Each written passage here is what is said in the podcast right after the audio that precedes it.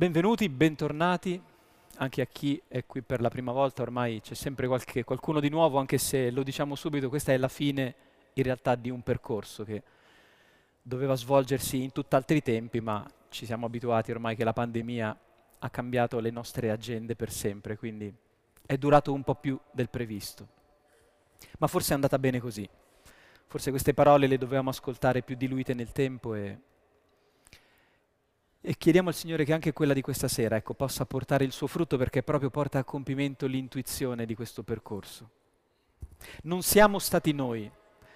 Quando abbiamo esclamato questa frase la prima volta lo scenario era totalmente diverso, ci sembrava di poterci dedicare a tutta una serie di sguardi su di noi, dentro, interiori, nelle nostre storie e nelle nostre dinamiche.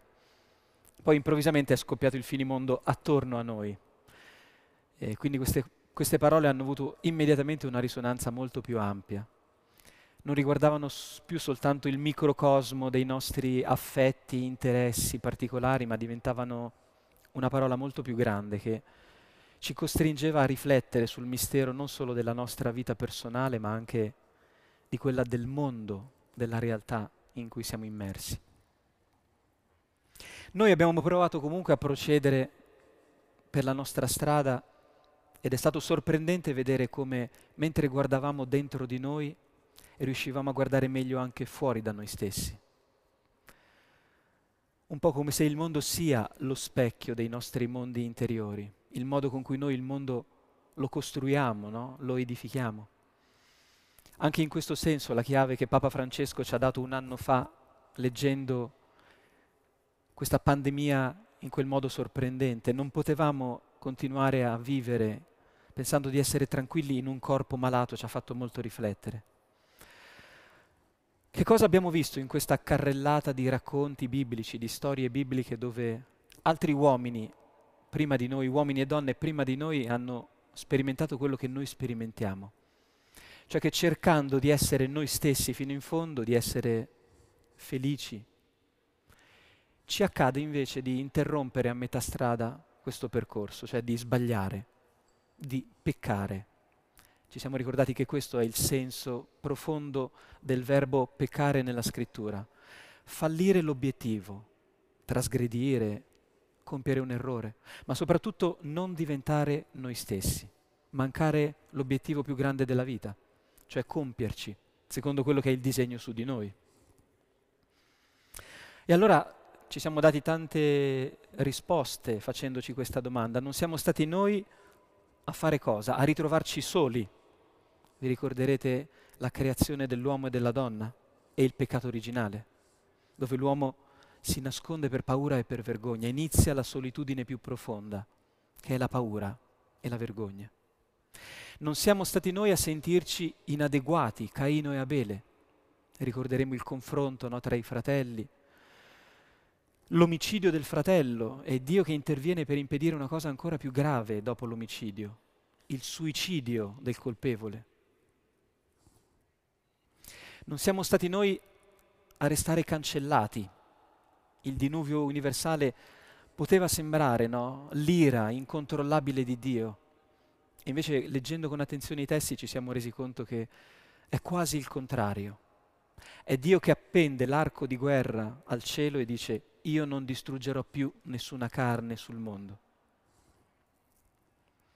Non siamo stati noi a essere insofferenti nel viaggio dell'esodo attraverso il deserto, dove puntiamo i piedi, dove tor- vogliamo tornare indietro, perché la libertà è il desiderio più difficile da custodire, è molto più facile ripiegare su forme di schiavitù, di convenienza. Non siamo stati noi a scoprirci infedeli. Ricorderemo la storia di Davide di Bezzabea, il suo grande e grave peccato, dove però anche lì un finale sorprendente. Davide, nonostante tutto quello che ha fatto, adulterio, omicidio, riesce a voltare pagina e a ricominciare a vivere e diventerà il grande riferimento per Israele, tanto che Gesù, il figlio di Dio, diventerà il figlio di Davide, così verrà chiamato e questo sarà un titolo necessario anche alla sua identità. Non siamo stati noi a essere idolatri, nelle pagine di Osea abbiamo visto cosa fa Dio quando noi perdiamo la vita dietro gli idoli. Si mette in fretta i panni dell'amante che tenta in tutti i modi di riconquistare l'amata. Non ci sta a perderci così facilmente. Non siamo stati noi a soffrire, questo è un capitolo che non abbiamo fatto nelle catechesi, era un po' impegnativo, era il libro di Giobbe, ma lo trovate nelle pagine del libro. È il mistero della sofferenza innocente. Persino lì possiamo scoprire di poterci non sentire colpevoli, anche in quei dolori che ci capitano, in quelle sofferenze che ci attraversano, dove evidentemente non è colpa nostra. Eppure sembra che stiamo scontando qualcosa. Non siamo stati noi quando ci ritroviamo muti nella vita, senza il coraggio di parlare. Ricorderete la Samaritana che è costretta ad andare al pozzo quando? A mezzogiorno, perché non ha più voglia di incontrare nessuno. E invece proprio lì, nell'abisso della sua solitudine, incontra il Verbo di Dio, che si mette a parlare con lei. Non siamo stati noi a essere ciechi. Signore, chi ha peccato, lui o i suoi genitori? Vi ricorderete il cieco nato la volta scorsa. Basta farsi questa domanda, dice Gesù, né lui né i suoi genitori. Questa situazione c'è perché si possano manifestare le opere di Dio. Una prospettiva tutta diversa. Possiamo smettere di guardare all'indietro quali sono le cause, possiamo ricominciare a guardare in avanti. Che cosa posso fare a partire da qui? Che cosa Dio può manifestare nella mia situazione? Che magari è molto limitata, che magari ha delle ferite ormai incurabili, eppure è la mia vita, eppure sono io. Ultima puntata, l'ultima puntata è il, la colpa più grave eh, in cui potremmo cadere. Mi era venuto in mente di iniziare questo incontro con un atto che mi è sembrato poi un po' terroristico e ho deciso di non farlo, però ve lo dico, di lasciarvi un minuto in silenzio a pensare alla cosa più grave per cui vi siete sentiti più in colpa nella vita. Ci state già pensando un po'. Vi è già venuta in mente, eh? tanto il senso di colpa ce l'abbiamo alle spalle, no? Cioè ciascuno di noi ha qualcosa per cui, che, che dice proprio, ma, ma, ma come ho fatto a fare quella cosa? Come mi è potuto succedere di precipitare così in basso? Ecco, tenetela lì, anche se l'abbiamo evocata così, in modo sfuggente. Perché questa sera arriviamo al senso di colpa più grave di tutti.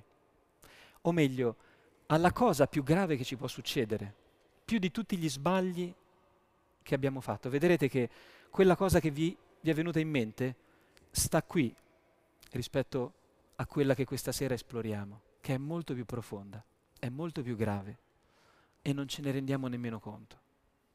Che abbiamo tutti nel nostro curriculum un atto terribile che non manifesta immediatamente le sue conseguenze, eppure è il motivo profondo per cui fatichiamo a vivere e a essere noi stessi. Vi ho incuriosito? Mi auguro di sì perché questo è il trailer di questo incontro. La cosa più grave che abbiamo fatto, anche noi, è aver ucciso Dio. I primi apostoli non avevano paura, dopo la Pentecoste, di iniziare a parlare con chiunque con questa captazio benevolenzie. Cioè voi siete gli autori della morte di Gesù Cristo, il figlio di Dio. Voi potreste uscire e dire, no guarda, questa sera fra Roberto non ci hai preso perché io non c'ero quel giorno. Eh? Ma è la risposta che Pietro si poteva aspettare da, da chiunque. Eppure ha sfidato eh, questa lettura superficiale delle cose, cercando di portare le persone a comprendere che l'uccisione di Dio, cioè l'eliminazione dell'autore della vita, del creatore, del redentore, non è solo un evento storico, che pure è accaduto. È un evento, potremmo dire, metastorico. Ogni generazione umana può scoprire di essere corresponsabile con quell'avvenimento. In che modo noi ce ne possiamo accorgere? L'ultimo capitolo del libro si chiama Fuggiaschi,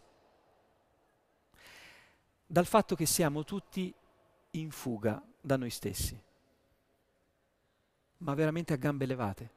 Io non so se vi è mai capitato di correre come pazzi per scappare da un pericolo. A me sì, e credo che non sia conveniente che vi racconti l'aneddoto.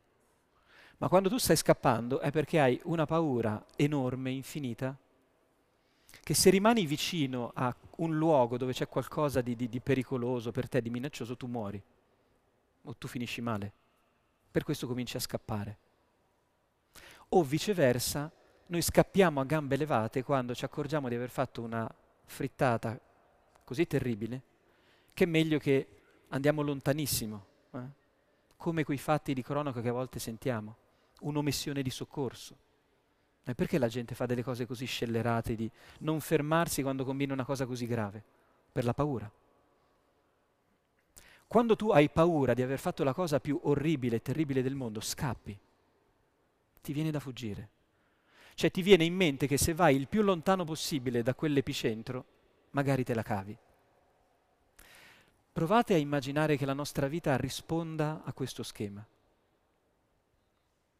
Cioè che noi, che ci amiamo considerare delle persone consapevoli e padroni della propria vita, in realtà stiamo tutti fuggendo da qualcosa che ci fa terribilmente paura. Ora, che cos'è questa cosa? Ho detto l'uccisione di Dio. Per uccidere Dio basta vivere senza di Lui. Capite che non c'è bisogno di prendere la macchina del tempo e andare a Gerusalemme duemila anni fa. Tutti ci accorgiamo di essere corresponsabili a, di quell'avvenimento quando ci accorgiamo o cominciamo ad accorgerci che viviamo senza Dio, che viviamo a partire da noi stessi. Ripeto, non ce ne accorgiamo subito, no? Se tu tiri una coltellata a qualcuno te ne accorgi subito. Quando tu tiri una coltellata a Dio, te ne accorgi dopo un po' non perché vedi sanguinare Dio, ma perché vedi sanguinare te, la tua vita. E allora ti accorgi che hai ucciso Dio perché in realtà hai ucciso la sorgente dei tuoi atti esistenziali. Voi immaginate di essere uno attaccato a un respiratore, no? Cioè il respiratore ti è indispensabile per vivere. Se ti stacchi dal respiratore, mica ti accorgi subito. Però passano eh, i secondi necessari a, a non far arrivare più ossigeno e tu cominci a morire. Perché ti sei staccato dalla sorgente che ti teneva in vita.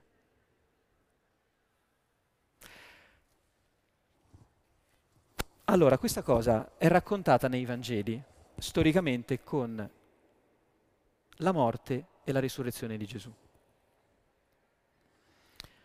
Nel Nuovo Testamento l'estensione universale no, di questa colpa, abbiamo ucciso Dio, si dice in questi termini, tutti siamo morti a causa del peccato.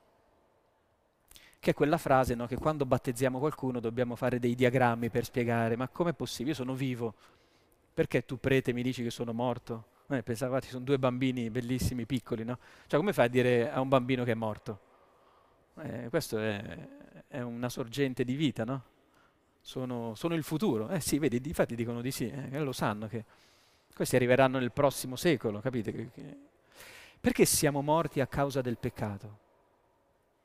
Perché siamo tutti eh, dentro una specie di pandemia antropologica, esistenziale, dove Dio non c'è. Qualcuno lo incontra, tenta di inserirlo, ma non c'è. Oggi più che mai un, uh, un prete bravissimo a scrivere, ha, ha, ha scritto un libro, La prima generazione incredula. Questa è la prima generazione che Dio lo deve giustificare, anche soltanto per nominarlo in una sede pubblica.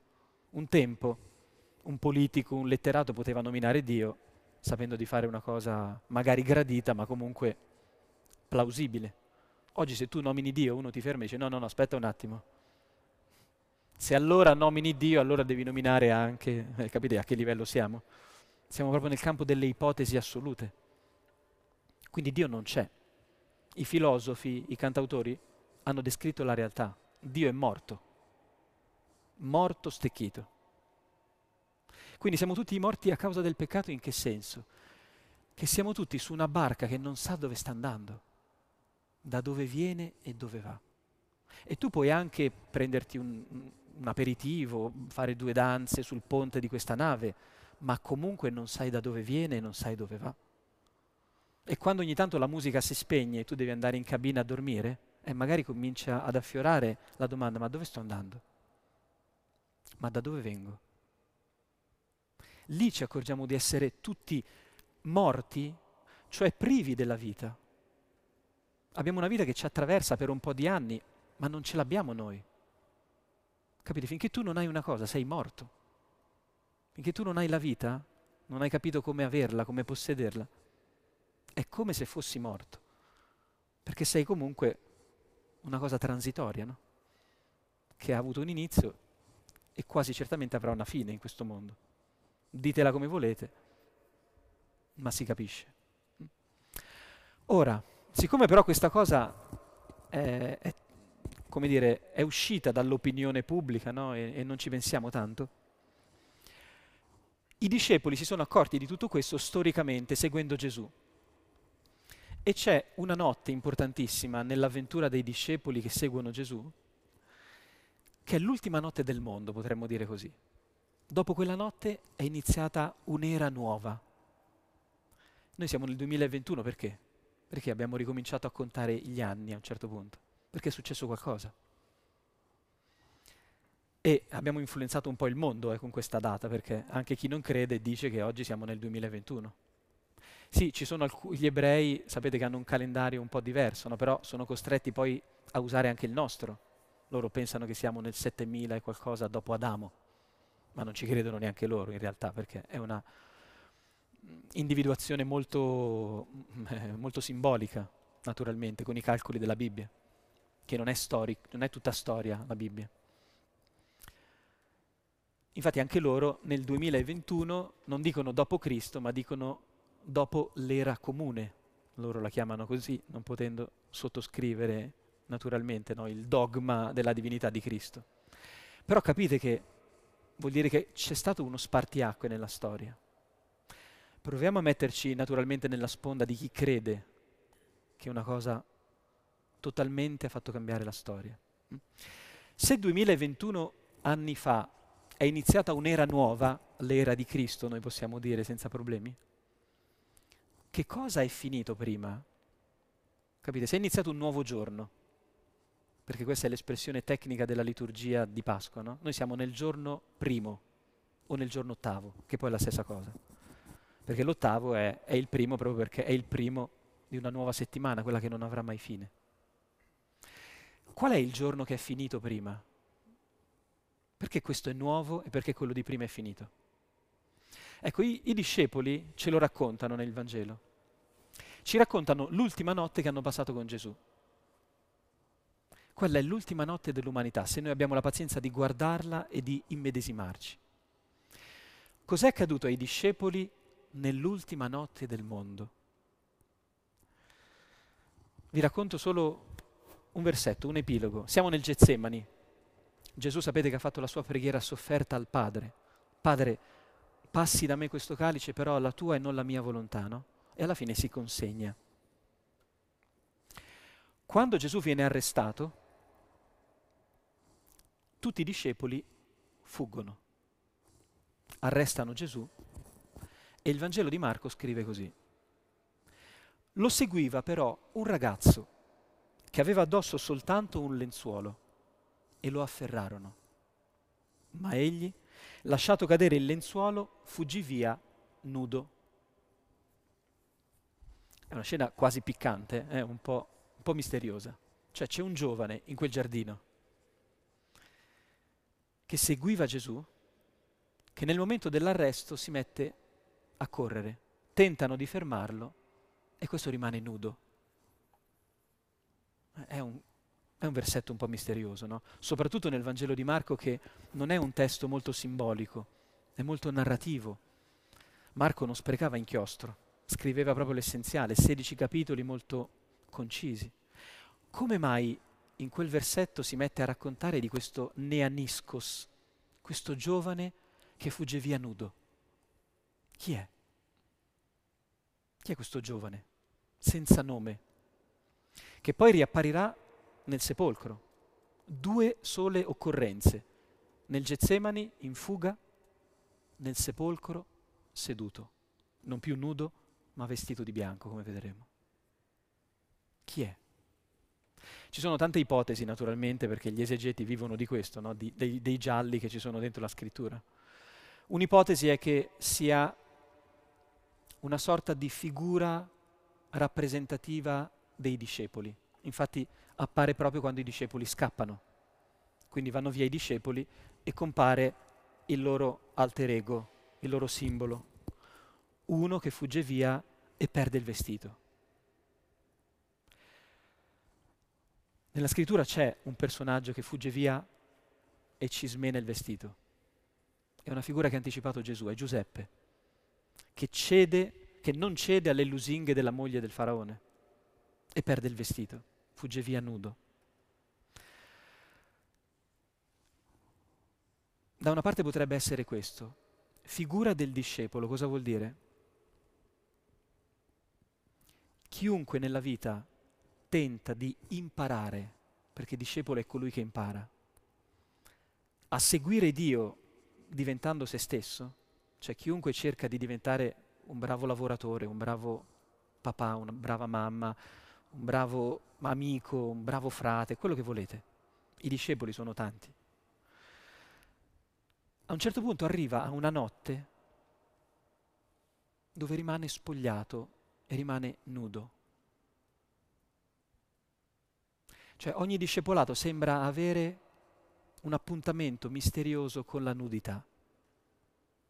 Qualsiasi cosa cominci a fare, anche con le migliori intenzioni, troverai nelle pagine rimosse del tuo album fotografico quella volta in cui non lo avevi immaginato che da te potesse uscire un tale peggio che invece è uscito. Cioè quei momenti in cui ci siamo trovati nudi davanti agli occhi degli altri, in qualcosa che magari non sapevamo di noi stessi o che non vogliamo accettare. Di essere molto più iracondi di quello che immaginiamo, di essere molto meno capaci di fedeltà di quello che pensavamo, di essere molto meno generosi di come ci sembra di essere, cioè dei momenti di verità, quelle docce fredde che ti regala la vita, no? in cui improvvisamente caschi dal pero delle tue pseudo convinzioni riguardo a te stesso. Questo credo che sia un significato di quel discepolo simbolico che fugge via nudo. Cioè che la vita ti spoglia e ti lascia nudo. Anche nei percorsi che avevi intrapreso con le migliori convinzioni e intenzioni. Questo sembra voler dire il Vangelo di Marco. Questo è coerente con tutta la narrazione. Eh? Perché i discepoli che hanno seguito Gesù sembravano dei fenomeni e lasciate le reti lo seguirono. E inizia così il Vangelo. E tutti no. Erano uomini senza paura. Cioè tutti noi abbiamo no, questa, questo sguardo di incanto no, nei, nei, momenti, nei, confronti dei momenti iniziali. Sembra che all'inizio no, tu ti senti proprio, amiamo tanto gli inizi. Sono belli gli inizi che ci sembra di essere qua, qualcosa di grande. All'inizio è tutto facile. All'inizio c'è la colonna sonora, eh, ci sono gli effetti tridimensionali e tu ti senti veramente generoso, bravo, coraggioso, capace di accettare le sfide. Ma poi il Vangelo ci racconta che in tre anni questi a stretto contatto con Gesù ci dormivano pure insieme questi con Gesù, capite? Altro che un incontro al mese sui navigli questi proprio catechesi, cioè dosaggio, eh, richiami ogni giorno de, de, del vaccino, capite? Questo è proprio una misura di, di, di anticorpi totali. Eppure i Vangeli ci dicono che fino all'ultima cena questi litigano tra chi è il più grande e il più piccolo. Capite? Cioè non hanno capito davvero la strada che Gesù stava tracciando davanti a loro emblematico nel Vangelo di Marco, è il punto centrale del Vangelo dove Gesù deve dire a Pietro, mettiti dietro Satana. Lo chiama addirittura Satana. Capite, no? I discepoli come stavano messi, quindi non... È molto coerente il, il discepolo che fugge via nudo con tutta la narrazione. I discepoli un giorno scoper- hanno scoperto che seguendo Gesù stavano in realtà tentando di seguire le loro idee, il loro io, la loro volontà. E quando l'hanno scoperto? Quando Gesù ha manifestato l'amore, l'amore fino al perdono, e loro non sono stati disposti a seguirlo. Hanno detto Gesù, adesso ti salutiamo. Su questo no, su questo non ti seguiamo più. Finché c'era qualche residuo di possibilità di recuperare i loro sogni di gloria, sono stati. Quando hanno capito un po' che, che aria tirava, hanno detto Gesù, ciao, ciaone. In quel momento compare il discepolo che fugge via nudo, capite? Io spero che alla maggior parte di voi questo discepolo, non, senza altre parole, dica qualcosa. Perché la buona notizia che c'è dopo è per chi ha cominciato a ridimensionare l'immagine di se stesso. Cioè di, di chi non, non, è più alla ricerca ossessiva no, di convincere il mondo così di essere una persona brava, coerente, una persona un po' in pace con i propri limiti, con le proprie debolezze, che ripeto, vengono fuori. Noi tentiamo di coprirci. Voi capite perché Adamo si è nascosto e si è coperto? Proprio per questo, vedete che invece la nudità riviene fuori. Dio ci aveva fatto delle tuniche di pelle per portarci gradualmente a che cosa? A riconciliarci con la nostra nudità. Non eravamo pronti subito. Quindi Gesù, ecco che sia chiaro, più che rivestirci immediatamente, ci insegna a spogliarci. Poi viene il rivestimento. Infatti l'altro significato che può avere questo giovane, che ripeto torna poi vestito di bianco, è l'immagine del battezzato. Probabilmente questo Vangelo, che finisce, vedrete, in un modo stranissimo, veniva letto la notte di Pasqua ai catecumeni, cioè quegli uomini e quelle donne che avevano iniziato una vita nuova ascoltando il Vangelo e un giorno hanno detto, ma io mi faccio cristiano, io divento figlio di Dio. E la Chiesa gli ha detto, benissimo, allora vieni e partecipa a questo rito battesimale ti spoglieremo e tu entrerai nell'acqua nudo, ma ti rivestirai di bianco, cioè di Cristo, di una vita nuova. Accadeva proprio così. Poi diciamo il rito lo abbiamo un pochettino liofilizzato nel tempo quando è diventata una pratica molto diffusa e per motivi soprattutto pratici non ci fa più sperimentare la ricchezza no, la, di questa simbologia, cioè dello spogliarsi e del rivestirsi ma di per sé vuol dire questo. Allora capite che già questo ragazzo che fugge via nudo contiene però già una grande speranza. Vediamo, questa è la premessa. L'ultima notte è la notte in cui gli uomini, davanti alla manifestazione di Dio in Cristo, nella sua passione, possono imparare ad accettare la propria debolezza. La notte, l'ultima notte è quella in cui accadono delle cose che non avevamo messo in conto. Quelle cose spiacevoli che sono le pagine nere della nostra vita. Quella, se vogliamo, è l'ultima notte della nostra vita, perché dopo comincia qualcosa di diverso. E vediamo quello che comincia. Saltiamo tutta la passione e morte di Gesù, naturalmente, che conosciamo bene. Quando Gesù muore, si dice così, viene deposto dalla, dalla croce e viene messo nel sepolcro. Maria di Magdala e Maria madre di Ioses stavano a osservare dove veniva posto. Tutti sono scappati, ma le donne sono rimaste lì a guardare. I discepoli sono via, tutti fuggiti. Le donne sono rimaste e chi erano queste donne? Marco le presenta così. Vi erano lì alcune donne che osservavano da lontano, le quali quando Gesù era in Galilea lo seguivano e lo servivano, e molte altre che erano salite con lui a Gerusalemme. Questa è già la primizia della risurrezione ed è anche una buona notizia per la storia di ciascuno di noi. A noi in alcuni momenti sembra proprio di, che sia finito tutto cioè quando abbiamo fatto no, delle cose, dicevo, terribili, ne, ci siamo immaginati proprio la nostra vita in un binario morto, ci è sembrato di non avere più speranza. la figura che ho fatto, l'errore che ho commesso, eccetera, eccetera. Queste donne che spuntano all'improvviso, che avevano seguito e servito Gesù fin dall'inizio, sono come la comparsa di un personaggio minore nella storia. Voi immaginate un film, no? Sembra finito tutto, la telecamera si sposta un attimo e c'è ancora qualcuno. Tu vedi solo un deserto, no? non c'è più niente nella tua vita, è finito tutto, non ho più speranza. Zoom out, compaiono delle donne che sono lì da sempre, che ci sono sempre state. Cosa vuol dire?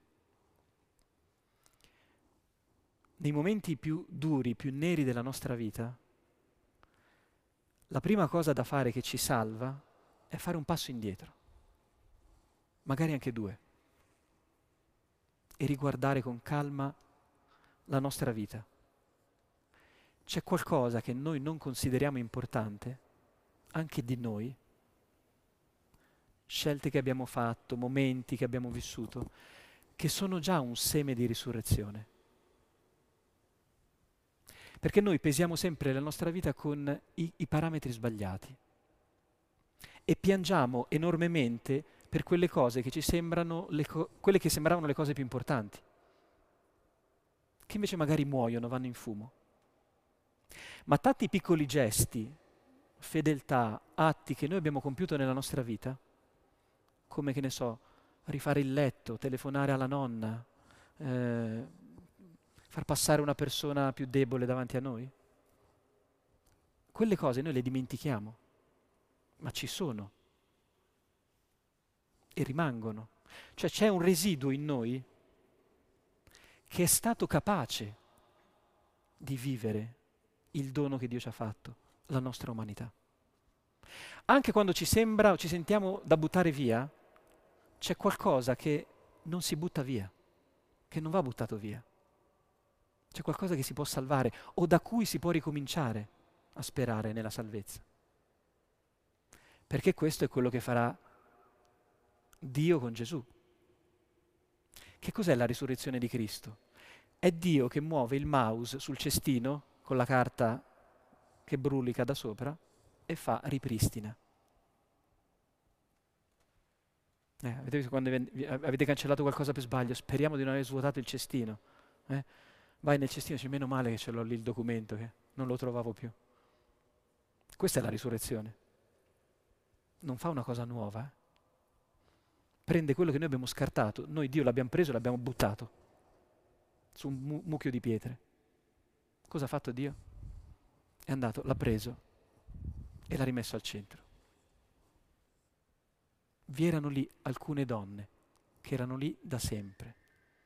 Mi verrebbe da dire che c'è proprio un femminile, uno sguardo femminile che dovremmo imparare ad avere, soprattutto noi uomini, noi maschi. Uno sguardo capace di riconoscere la debolezza, la tenerezza, non solo la forza, non solo ciò che si impone.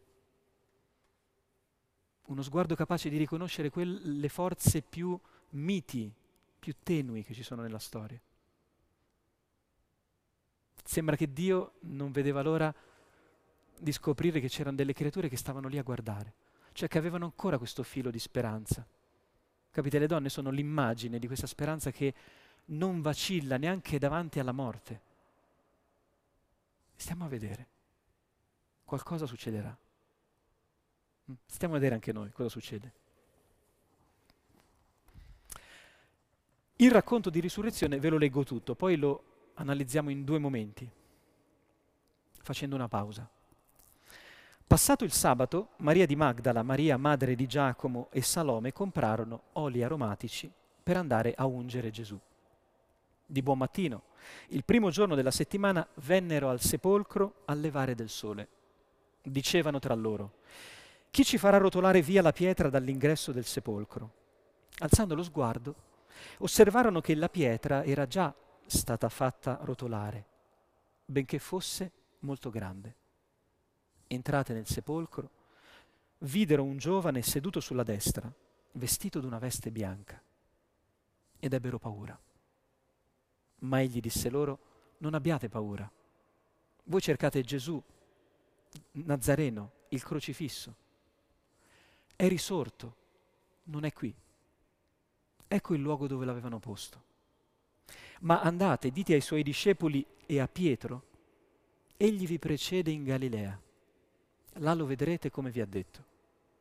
Esse uscirono e fuggirono via dal sepolcro, perché erano piene di spavento e di stupore. E non dissero niente a nessuno perché erano impaurite. Fine del racconto e fine del Vangelo. Il Vangelo di Marco, con tutta probabilità, finisce così. In greco suona ancora più strano. Efobunto gar. Gar vuol dire infatti. Temevano infatti. Chi di noi avrebbe finito un tema a scuola con infatti? Eh, la, la, faccia della prof già te la immaginavi, no? Ma come? Come è possibile? Ora, non, non è così raro trovare nella letteratura greca dei testi che finiscono in realtà con il gar. Prima notizia della serata. Ma in secondo luogo, se questo racconto si rivolgeva ai catecumeni, forse il Vangelo di Marco all'inizio era una parte, un atto di un testo teatrale molto più ampio, dove poi succedevano altre cose.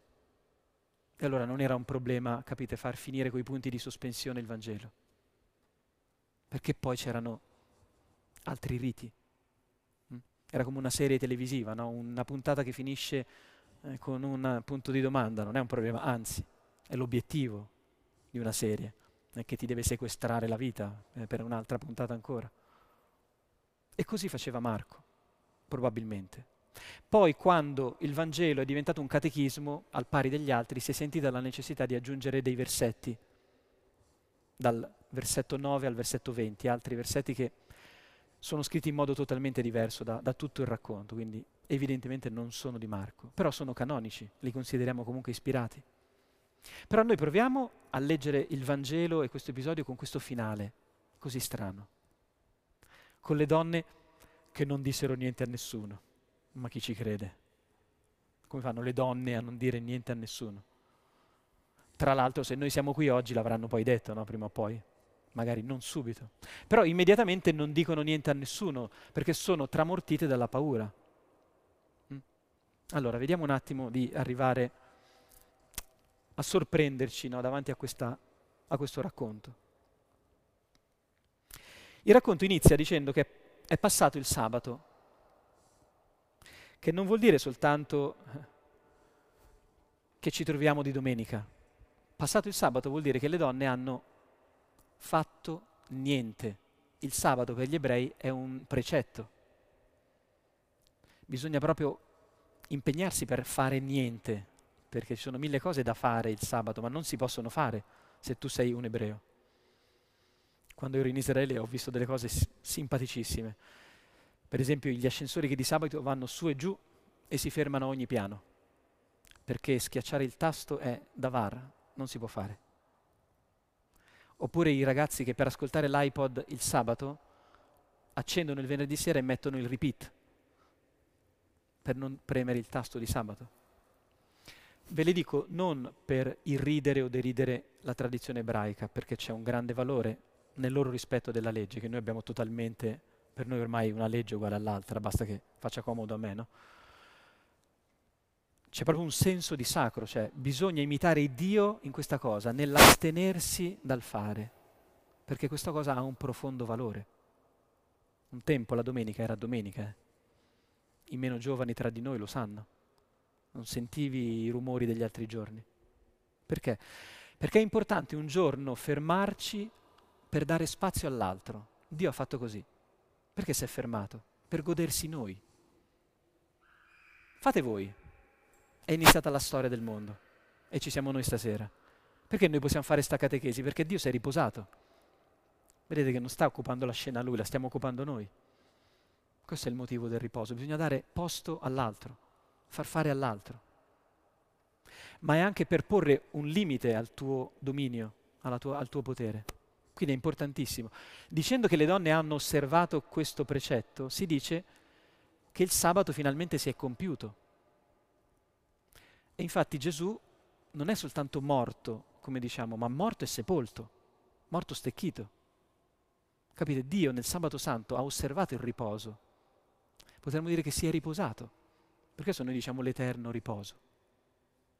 Riposarsi è importantissimo. Osservare il riposo, che è una cosa che non sappiamo più fare.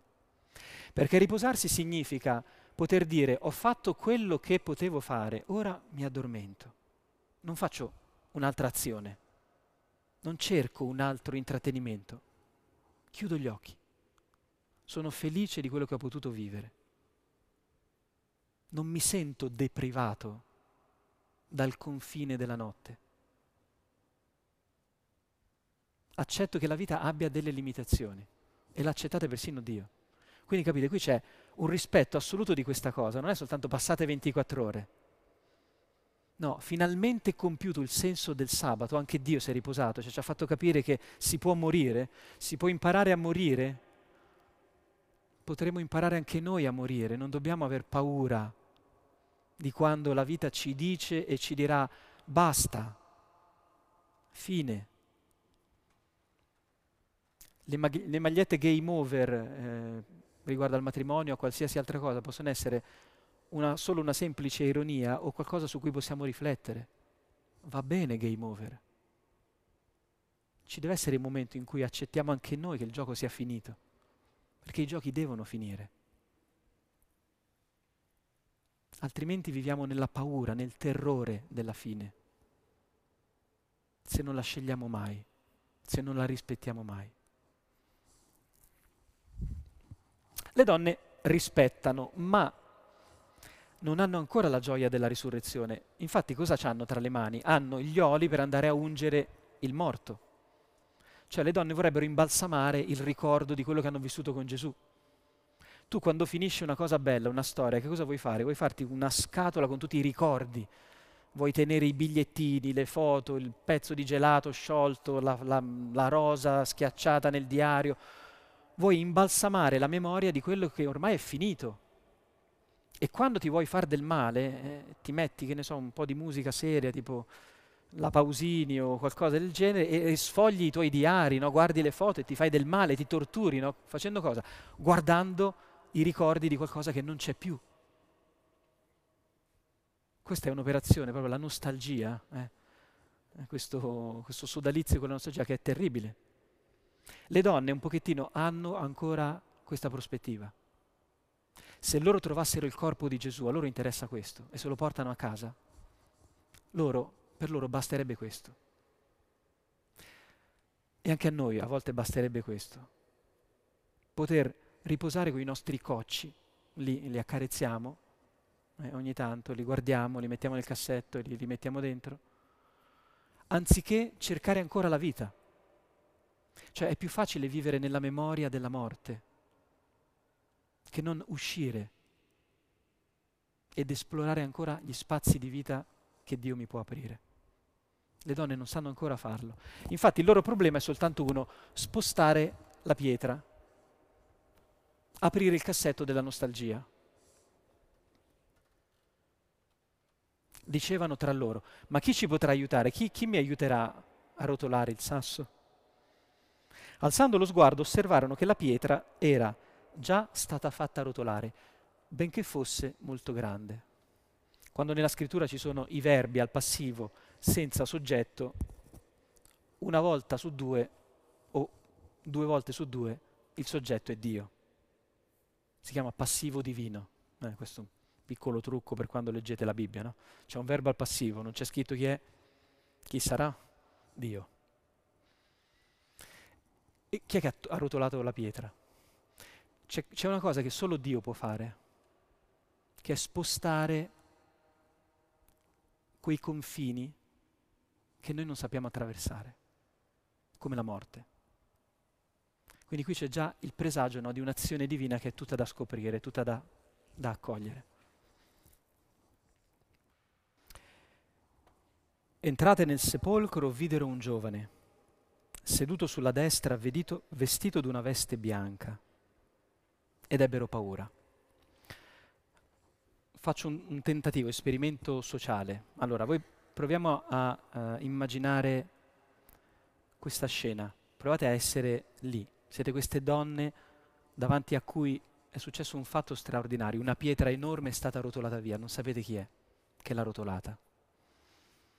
E non sapete cosa vi sta per succedere varcando quella soglia.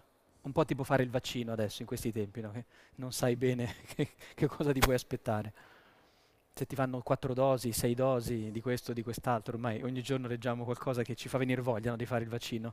Eh, io l'ho appena prenotato, già, ho già perso la voglia di, a seconda di quello che leggi nel giornale, ti, eh, le, le, quotazioni salgono e scendono. Allora, proviamo a immaginare che abbiamo davanti un fatto che non sappiamo interpretare, no? però è, è assolutamente affascinante e temibile. La soglia della morte si è mossa. Immaginate di essere in un film di fantascienza, eh, quei film dove può succedere qualsiasi cosa. Si apre una porta, voi dovete decidere se entrare o no. Sapete che lì dentro c'è il corpo di un morto, no? di una persona amata, quindi state per fare un passo in una direzione che vi sembra nota. Volete prendere il cadavere e portarvelo a casa, come abbiamo fatto tante volte.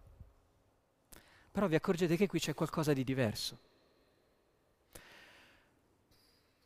sembra che le donne entrano nel sepolcro, ma scopriranno che lì non c'è Gesù. Proviamo a immaginare se passando quella soglia, la, ro- la, pietra rotolata toccata da Dio, quindi già potete capire che Dio quando tocca le cose eh, fa come un atto creatore,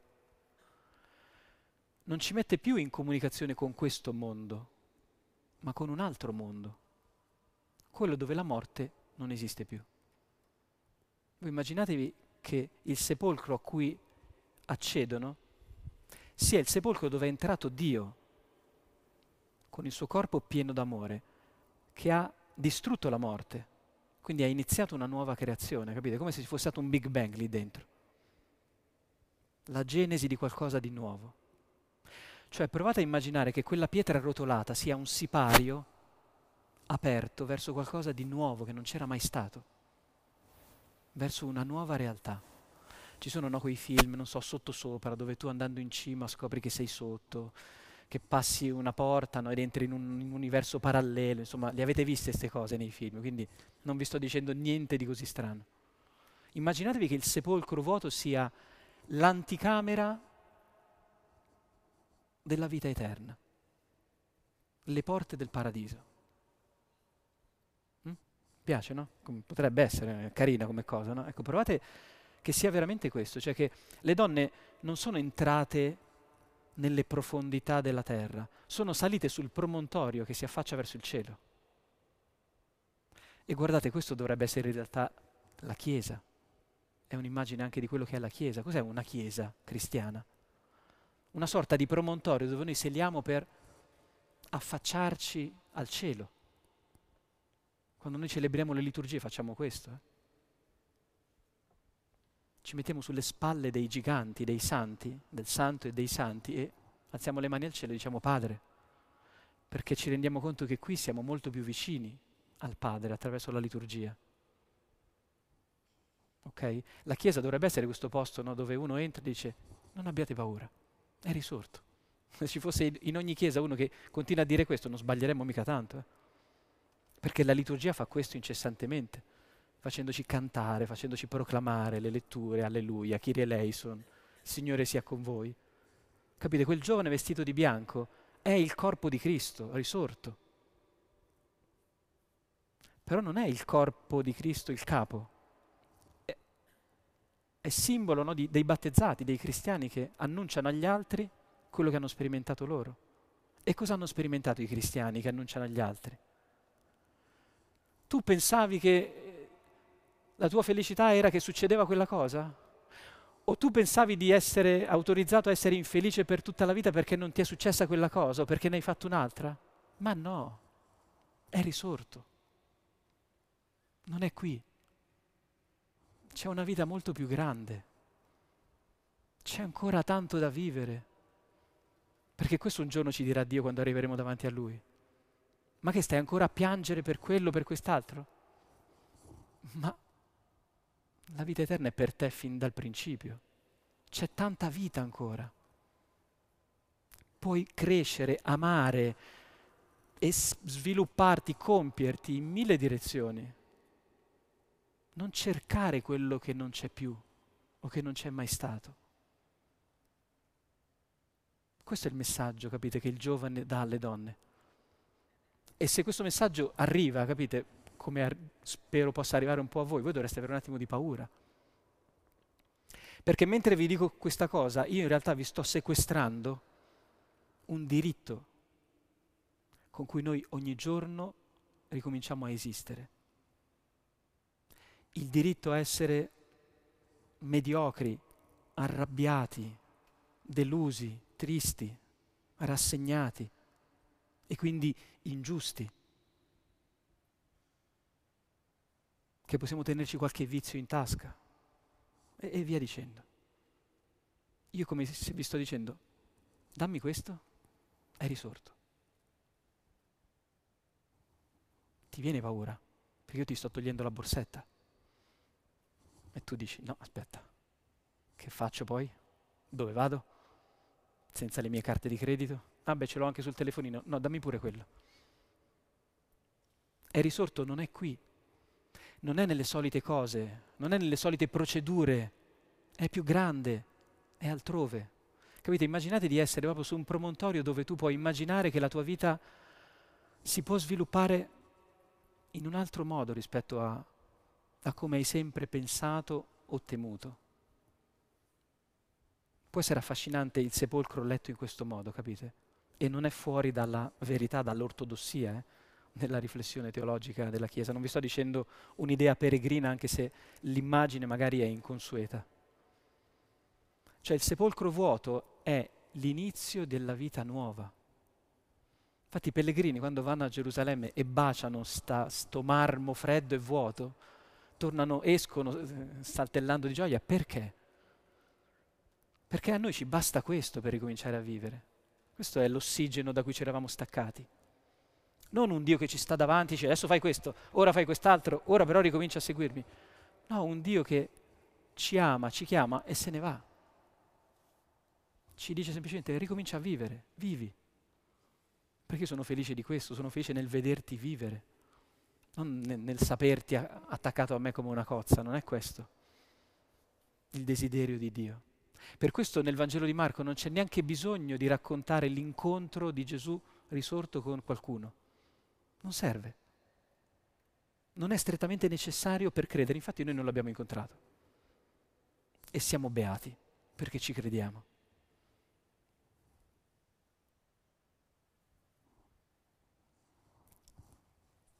Le donne hanno paura non abbiate paura, voi cercate Gesù, Nazareno, il crocifisso, è risorto, non è qui. Ecco il luogo dove l'avevano posto. Ma andate, dite ai suoi discepoli e a Pietro.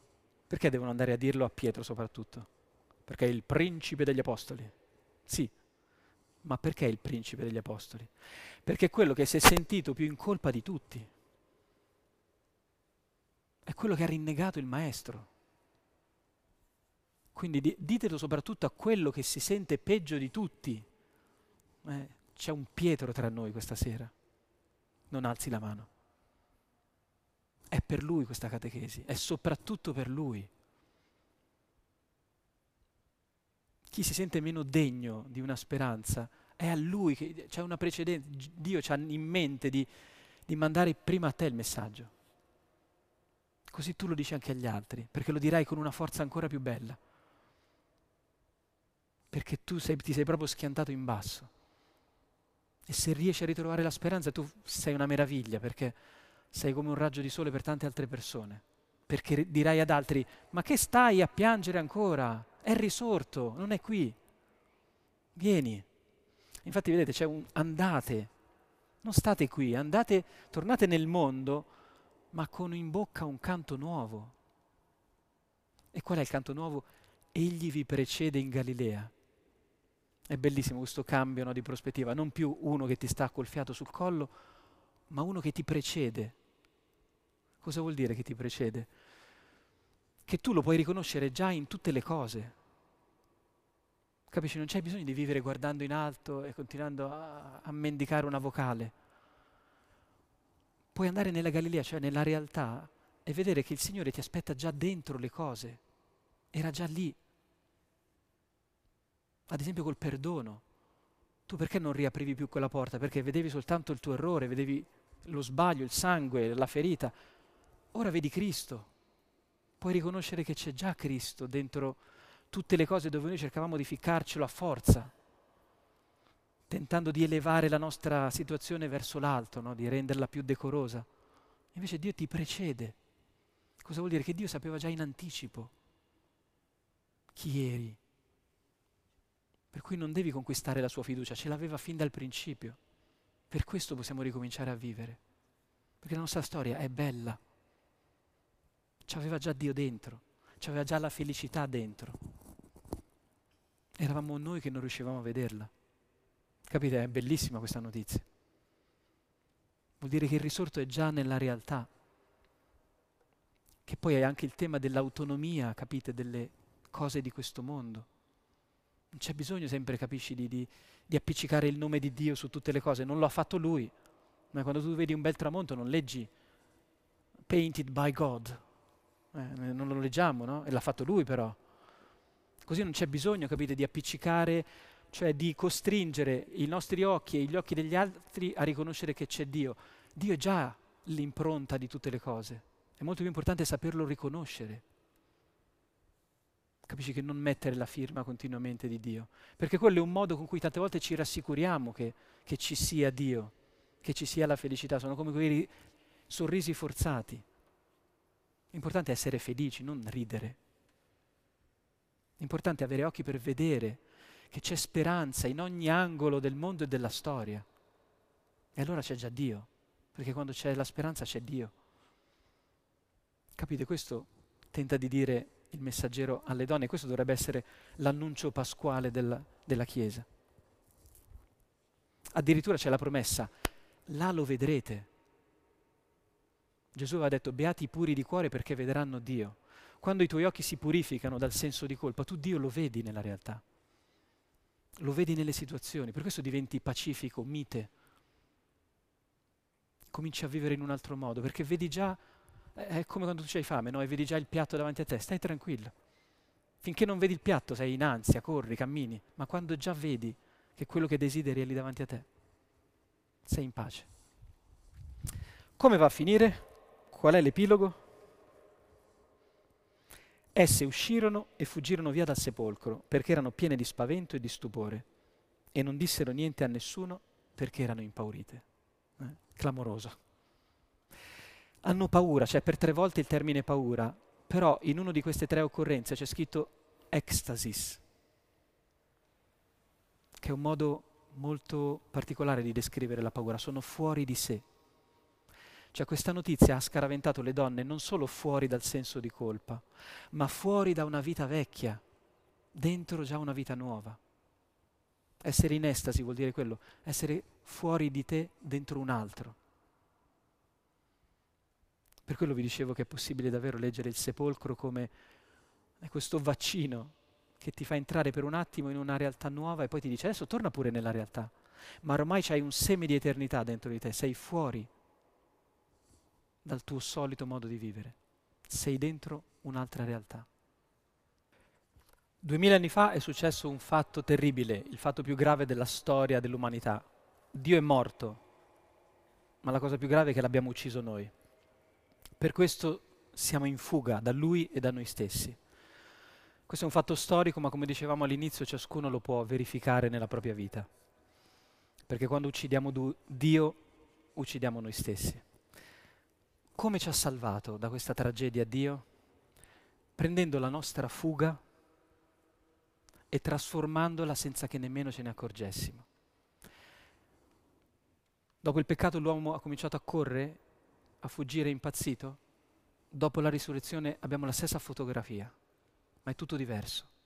La paura non è più quella della morte, la paura è quella di vivere, perché la morte ormai ci sta alle spalle. Dio è riuscito a mettere il sepolcro dietro le nostre spalle, ma è un sepolcro vuoto. È un problema che ha risolto Lui.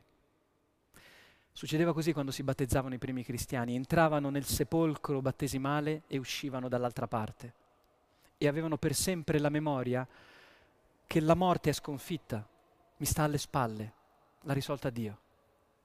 Certo, la morte biologica ci sta davanti a tutti, ma la morte in senso simbolico l'ha già risolta Dio, non dobbiamo più occuparcene noi. Questa è la vita nuova. È imparare a vivere lasciando veramente tutti i sensi di colpa affogare nelle acque della misericordia di Dio e guardare avanti. Questo è quello che è successo ai primi testimoni della Pasqua ed è questa la, la vita nuova che anche noi possiamo accogliere come un dono. Vi leggo le ultime parole del libro perché siamo arrivati alla fine del, per, del percorso e lo dico subito, attenzione, la lettura contiene spoiler perché chi non ha ancora letto la conclusione del libro ora l'ascolterà. Leggendo i racconti di tanti uomini e donne che hanno sperimentato prima di noi i fallimenti e i sensi di colpa di cui sono pieni anche i nostri giorni, ci siamo trovati di fronte a una rivelazione rassicurante e misteriosa. Se il cielo si manifesta così paziente davanti ai diversi modi con cui la nostra terra si mostra arida e infeconda, ciò significa che anche noi possiamo imparare a guardarci con più indulgenza quando sbagliamo. Se il creatore decide di non revocare mai alla sua creatura il diritto di provarci ancora, dopo aver fallito il bersaglio di una vita piena e felice, ciò significa che noi siamo e restiamo sempre più grandi della somma dei nostri errori. Rimane però un ultimo mistero da sciogliere o quantomeno da dichiarare apertamente. Se i protagonisti di queste pagine sacre sono soltanto due, Dio e l'uomo, di chi può essere la colpa di una storia, di storie così belle, eppure mai capaci di compiersi fino in fondo? Se davvero non siamo stati noi, allora chi è stato? Così finiva il primo libro.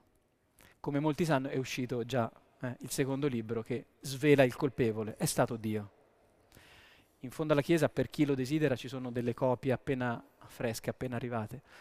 Ma la cosa più interessante, la notizia più interessante è che pandemie permettendo, aggiornamenti di, di Covid permettendo, l'anno prossimo faremo un percorso proprio su questo nuovo tratto di strada che possiamo fare insieme alla scoperta del, del modo con cui è stato Dio non certo eh, a rendere la nostra vita spiacevole in alcuni momenti, ma a immaginare la nostra vita a sua immagine e somiglianza. E infatti è tutto un volume dedicato a Cristo, dalla sua nascita fino all'ascensione. Guardando a Lui capiremo come mai non siamo ancora stati fulminati, ma siamo ancora qui sotto un cielo paziente che aspetta che scopriamo qual è il progetto che c'è su di noi. Ce lo svela il volto di Cristo. Faremo un incontro venerdì 18 giugno in questa chiesa alle 21 se cambiano le regole del coprifuoco come tutti ci auguriamo, altrimenti alle 20 come stasera, dove presenteremo questo percorso che poi, a Dio piacendo, riprenderemo da settembre.